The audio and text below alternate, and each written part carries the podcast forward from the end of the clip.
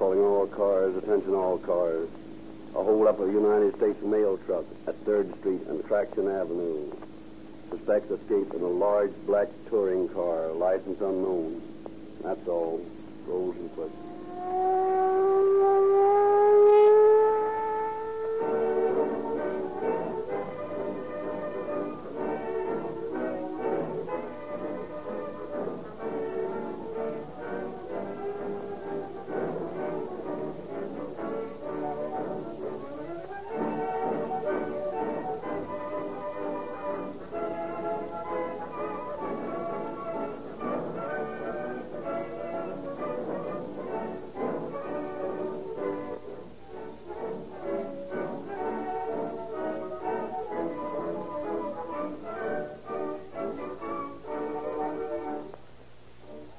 gentlemen, many people ask us where we get the name cracked for Rio Grande's great gasoline.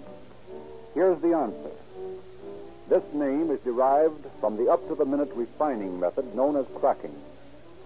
In cracking, the crude oil is subjected to terrific heat and pressure. The result is a gasoline which averages 10 points higher in anti knock than those which are not cracked. To this gasoline is added tetraethyl. As a result, you can buy Rio Grande cracked with tetraethyl, the gasoline which powers more police cars, fire engines, and other emergency equipment in the great Southwest than all other brands combined.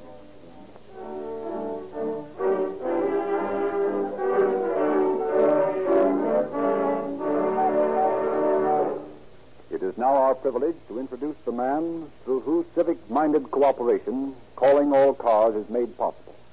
Chief James E. Davis of the Los Angeles Police Department. Chief Davis.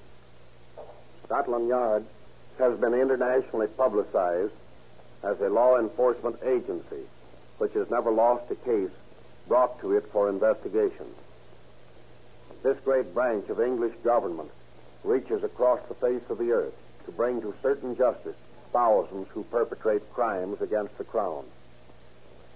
In Canada, the Northwest Mounted Police has established a world renowned reputation, the ideal of every imaginative youth, that of always getting their man. Few people know that the Los Angeles Police Department and the departments of the United States are equally as efficient and equally as successful in the pursuit of criminals. Due to public lethargy, lack of public interest, and limited means of publicity and propaganda, the police departments of this nation have been unable to establish themselves as a united peacetime army whose tenaciousness in the battle against criminals actually keeps this nation and the lives and property of citizens safe from dangerous attack and complete control of underworld characters. It has been my desire ever since the day I entered the police department 21 years ago to help make the Los Angeles police force a powerful and efficient crime deterrent. During my first term as chief, I began departmental reorganization, which I am now attempting to complete. The public little knows the constant vigilance necessary on the part of a chief of police to keep a great organization such as ours functioning smoothly and efficiently with its limited manpower over an area of some 450 square miles during these times of social unrest. We believe we have to date brought about remarkable results in crime prevention, and this is due to the cooperation of the public and to the loyalty and personal pride shown by the personnel. It is my honor to lead. Shortly before coming here tonight, I received a monthly report of the crime activities, several features of which should be of interest.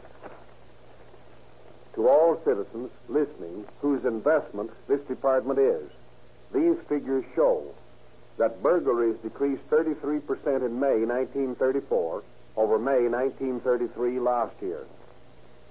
Burglaries decreased 16% in May 1934 over April 1934 last month. Robberies decreased 44% in May 1934 over May 1933 last year. Robberies decreased 23% in May 1934 over April 1934 last month. The story I have brought to you this evening will give you a colorful picture of how the Los Angeles Police Department, through its able officers, tracks down and brings to justice certain criminal types. I feel particularly proud of my men for the part they played in solving the crime to be portrayed for you here tonight.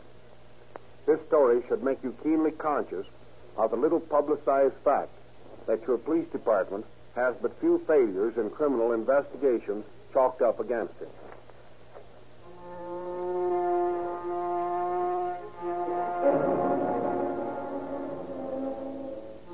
The scene is the Los Angeles County Jail. The time is the summer of 1925. The cast is comprised of Herb Wilson, ex-parson turned notorious mail robber, awaiting transfer to San Quentin to begin a life term, and Chuck Wagner and Sam Sandberg, being held under charges of robbery for the theft of $19,000 from an oil company messenger. The curtain rises on two adjacent cells, one occupied by Wilson, the other by Sandberg and Wagner, who are at this moment being readmitted to their cell by a guard. The play begins. Well, Chuck, that's well. Yeah, it won't be long now till we're out of this. pipe down. Listen.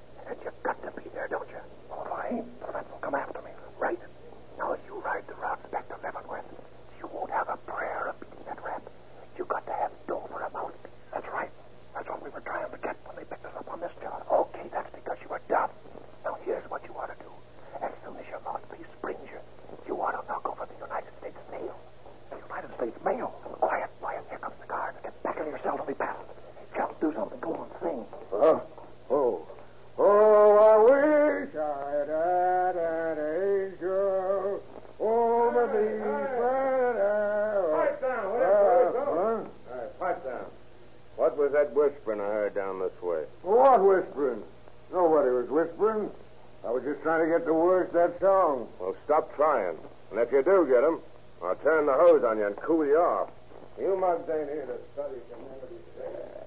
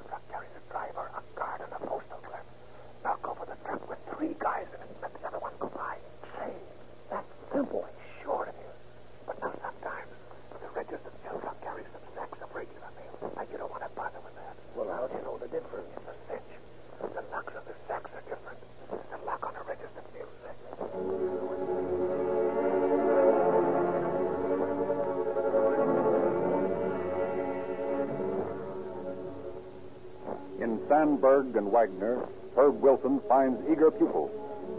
During the long days they pass in prison, waiting the arrangements for their bail, the two tyro mail robbers learn in every detail the technique of the highly specialized job of looting the post.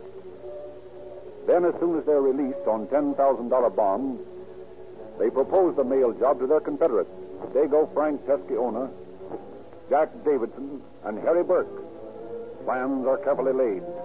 And at 9.20 on the night of October the 7th, 1925, Wagner, Tesquiona, and Sandberg are loitering in the shadows along 3rd Street. Herb tells me the truck leaves the arcade station at 9.15. They ought to be along here any minute now. Guess they load onto the eastbound limited that pulls out of the Santa Fe at 9.45. Yeah, I think they do. Say, where's the jock and the kid? I thought they were going to be along, huh? No, I sent them out to steal another car. We're going to have to make a quick getaway when we pull this job. Here comes up now. The regular mail. How you know that? Just the driver aboard. Here's number two. Let's see what she carries. Regular mail, too. Look, here comes another one. That's it. See those three guys up front? Sure. That's the guard and the postal clerk with the driver. And say, look, it's the last truck. If they run them in that outer tomorrow night, it's a cinch.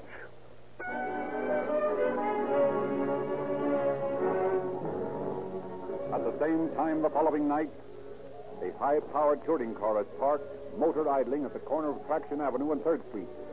Sparsely spaced arc lights throw a feebly flickering glow on the deserted street. A busy mart of trade by day.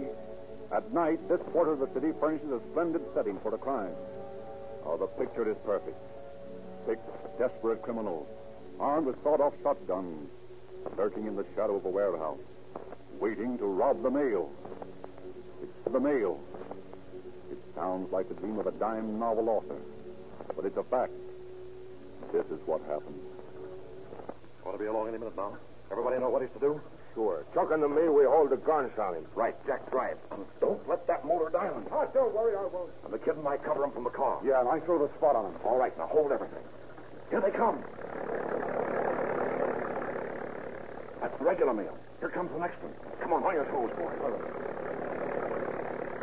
Number two. That's regular mail, too. That's a break. Won't.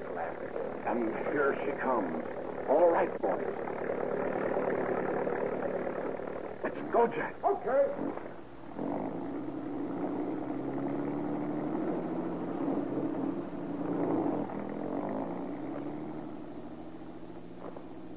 Okay, Jack. Crowd them over. All right. Get over you. Get over you.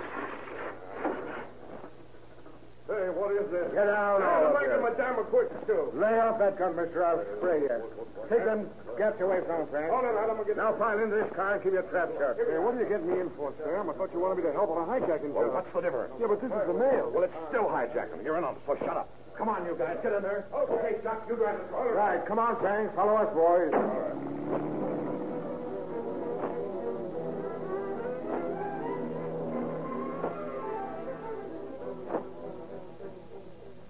Piloted, piloted by the bandits, the mail truck is driven 12 blocks, closely followed by the robber's car.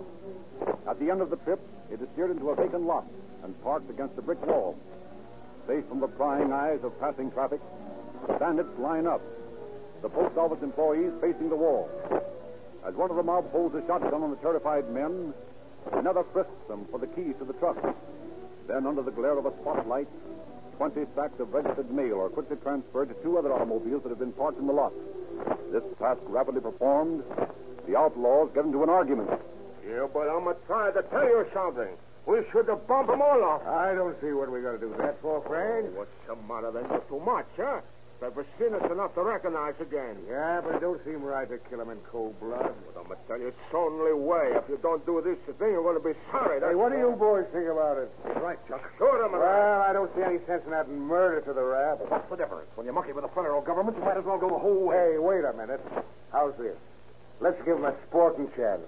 We'll toss a coin for it. Well, all right, but I'm telling you, you're going to be sorry. That's all. Sure, that's fair enough. Hey, you over there. Who, me? Yeah, you do. What do you, what do you want?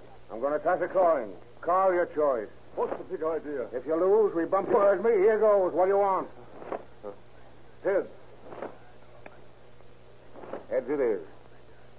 Oh, but I'm telling you, we should have pumped them off. Oh, shut up. We said we'd give them a chance, didn't we? And they won. Well, come on, you birds. Get in this truck. We're going to make some registered mail out here. What are you going to do now? Well, don't worry. We're just locking you up in the cage here so you can't tip them off too soon. Come on, get in there and make it snappy. Step on it, step on it. Come on and get in there. The trouble with you, you've got a too much of good luck. Now, come on. Now, snap onto the padlock. a fine looking bunch of Christmas packages you are.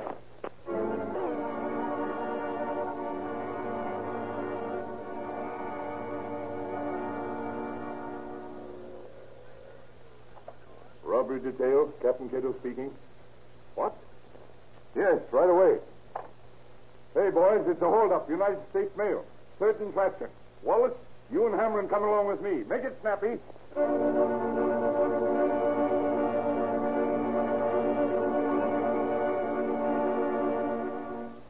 Captain Cato and his men arrive at the scene of the robbery a few short minutes after the bandits have made their getaway. They release the frightened post office employees, and from their excited and garbled accounts, they reconstruct the crime. However, everything has happened so quickly, and there's been so little light, that none of the men can help the police with a very adequate identification of the robbers. No fingerprints are found on the mail truck, and although Captain Cato prosecutes the investigation to the utmost, little headway is made until late the next day, when the suspicious citizen unwittingly comes to the assistance of the police. Yes, sir. What can I do for you? Policeman, I've been all over this place, and finally they sent me to you. Yes, well, what is it? Well, I shouldn't want to cause any trouble, but I got my suspicions. Suspicions about what? About this $20 bill here. Well, what about it? No, a fellow owed me $20, see? And he paid me back today, and he says, this ain't counterfeit, but don't take it to the bank. And so I got my suspicions. I ain't going to be done out of no money. I want you to tell me if this money's good or there ain't it. Well, where'd you get it? I'm telling you where I got it. Yes, but what was the name of the man who gave it to you? Why, uh, Robert Cargo's his name. Where does he live? Start, I don't know. Know where he works? Sure, in a garage by Victor Boulevard. But would you tell me if this money is any good? Well, I can't tell you tonight. Our, our money expert isn't here. But I'll tell you what I'll do. What will you do? I'll give you two ten dollar bills for that twenty. What? Mr. Yamashuga? What do you want it for? Well, I can't tell whether it's counterfeit or not. And you want to be sure. So I'll give you good money for it. Why should you be taking a chance like that? Listen, do you want good money or not? I'm doing you a favor. Well, I should be turning down good money. All right, so I'll take it. Good. Here you are. Thank you, mister. You're welcome. Good night. No, good night. Send Wallace in here. You want to see me, Captain? Yes. You got the serial numbers of that dough lost in the mail robbery? Yes, right here. Let me see it. Uh huh. Here it is. What's that? One of the bills stolen from the mail truck last night. We're looking up a mechanic by the name of Cargo in the morning.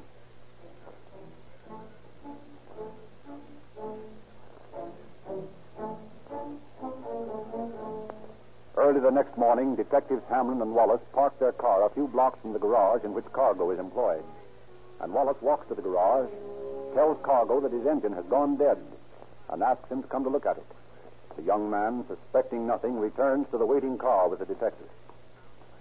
Here we are, this black sedan. Now, what seems to be the matter? And that's what we want to find out. You're under arrest. Hey, what is this? Snap the bracelets on him, Hamlin. Right. Now get in that car. Hey, wait a minute. Shut up. Get in. I'll drive. Now, Cargo, what do you know about that mail robbery the other night? What mail robbery? I don't know nothing. Oh, yes, you do. Well, I tell you, I don't. You know plenty about it, Cargo, and you're going to tell us everything you know. Well,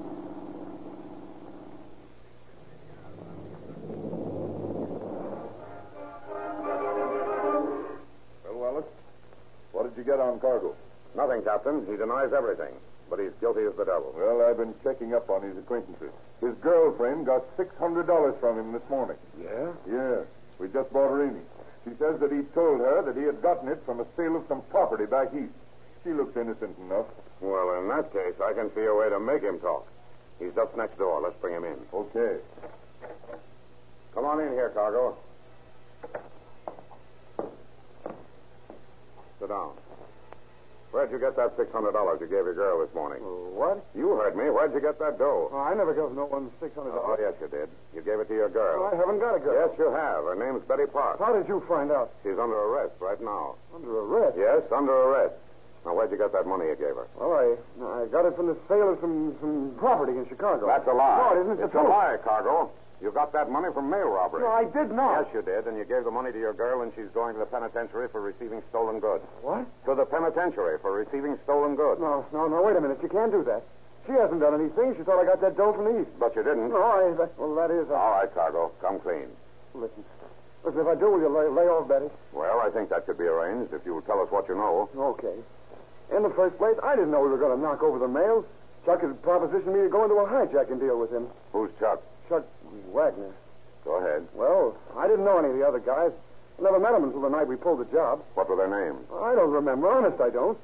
All right. What happened? Well, we, we started off at the corner of Third and Traction, and we got there about...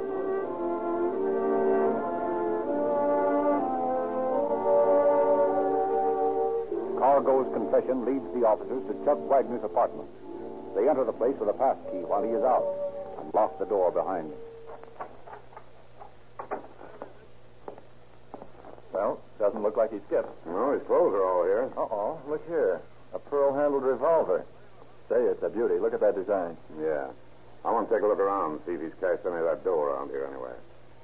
Hey, come on. Quit playing with that gun. Let's search the joint. You know, the construction of this gun interests me. I never told you about my granddad's collection of guns, did I? No, save it for a quiet winter's evening. Look, I got an idea. What? We'll wait till he comes in, hide in this closet here, and then we'll let him walk over to the dresser. Yeah, so he can get that gat and bump us off, huh? No, no, no. I want to play a joke on. him. Ah, look, we're not here to play jokes. I Pipe down, want pipe down. it. Now, here's someone in the hall now. Quick, in this closet.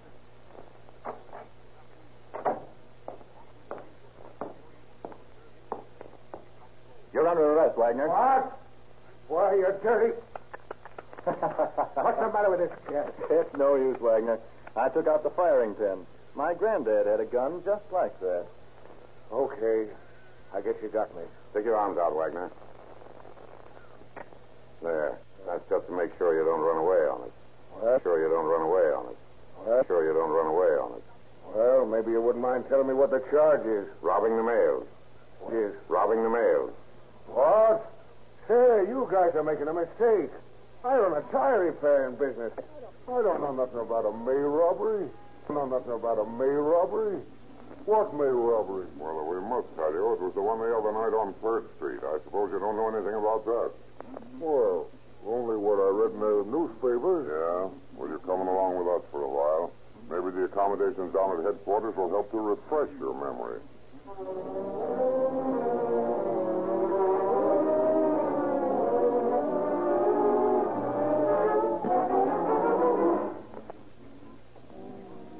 Wagner stoutly continues to deny any knowledge of the robbery, but the investigation goes on.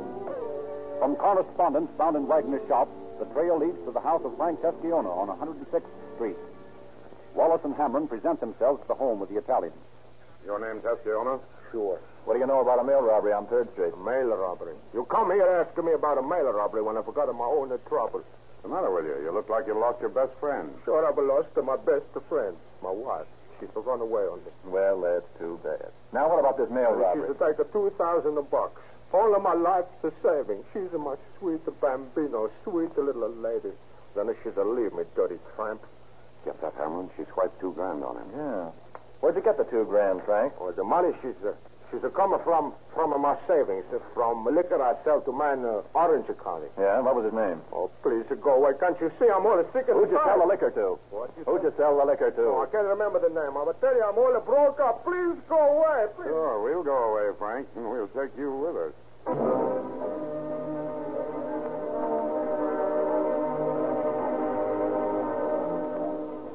After days of questioning, Teschiona finally admits his participation in the robbery when faced with thousands of dollars worth of loot unearthed by officers in his house. Wagner, told of his pal's confession, denounces him as a double crosser. But in the end, he leads the officers to a cache near Long Beach where $400,000 worth of bonds and banker's checks are recovered. Lengthy investigation reveals Jack Davidson is a close friend of Wagner's. And he finally admits his guilt, and another $2,000 worth of loot, this time cash, is brought to light. Sandberg is picked up in Kansas City en route to face trial in Leavenworth. $900 more is found in his purse. owner's wife is later apprehended in Chicago and returned to Los Angeles under a charge of receiving stolen goods. But the technicality of California law preventing husband from testifying against the wife and vice versa makes it impossible for the prosecution to build a case against her.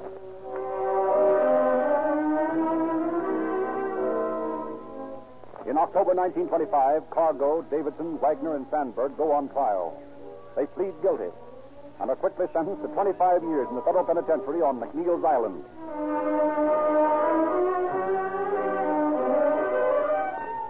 Frank Pesciona pleads not guilty and several months later goes on trial.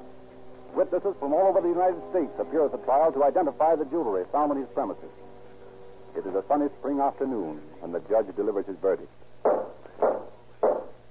Frank Castiglione, you will stand and face the court. Before I pass judgment on you, have you anything to say? Sure, boss. I'm going to tell you, I'm not guilty. It's a big lousy firm up. I'm not to do anything. Frank Castiglione, the jury has heard all the facts before it.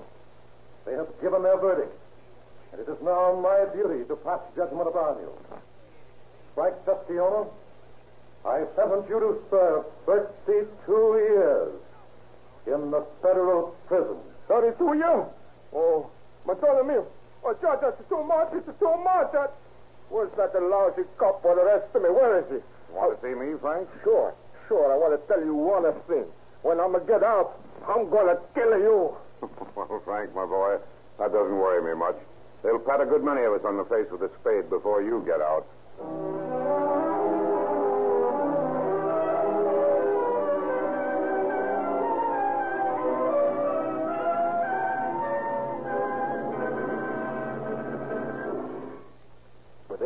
Months of the time this daring mail robbery was staged, five of the six bandits were serving time in the penitentiary. One man remained at large. He, Harry Burke, was sought all over the United States. In May 1926, Captain Cato received word that he was once more in Los Angeles. Lieutenants Hawtrey, Barr, and Lloyd staked for Burke, and after a wild chase and gunfight, the sixth criminal was wounded and taken into custody. Burke, it was learned, was wanted for a bank robbery in Michigan, and $35,000 worth of his loot was recovered in Los Angeles following his arrest. He pleaded guilty to the mail robbery charge and quickly followed his pals to McNeil Island to serve a term of 25 years.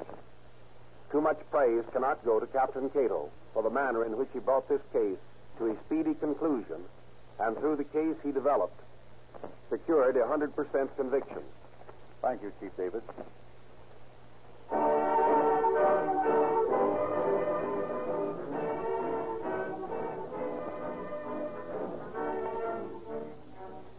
The modern police radio car and the modern fire engine are built to deliver dependable service under all conditions and at an instant's notice. It is necessary that such equipment must be powered with dependable gasoline. Rio Grande cracked with tetraethyl is such a gasoline. In Los Angeles alone, the average mileage of a police car is 216 miles per day, or 78,840 miles per year. With this undeniable proof of dependability to guide you, don't you think that a tank full of Rio Grande crack is worth at least a try? Remember, it costs no more. Now, here's a pointer on lubrication. Why not use as good oil as you use gasoline? Sinclair, Pennsylvania, and Sinclair Opaline motor oils are made by the largest independent refiner of lubricating oils in the world. They are sold only in extra measured tamper proof cans, thus guaranteeing you against substitution. They are extra refined, giving longer life. Yet Sinclair, Pennsylvania, and Sinclair Opaline cost no more than ordinary, often inferior oil.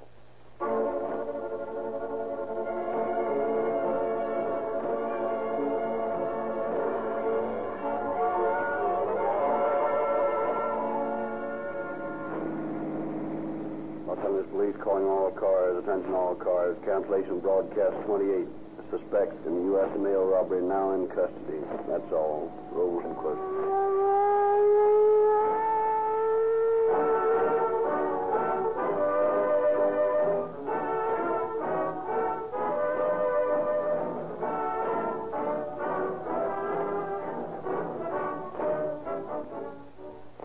Based on the confidential files the Los Angeles Police Department, Calling All Cars is written and produced by William N. Robson.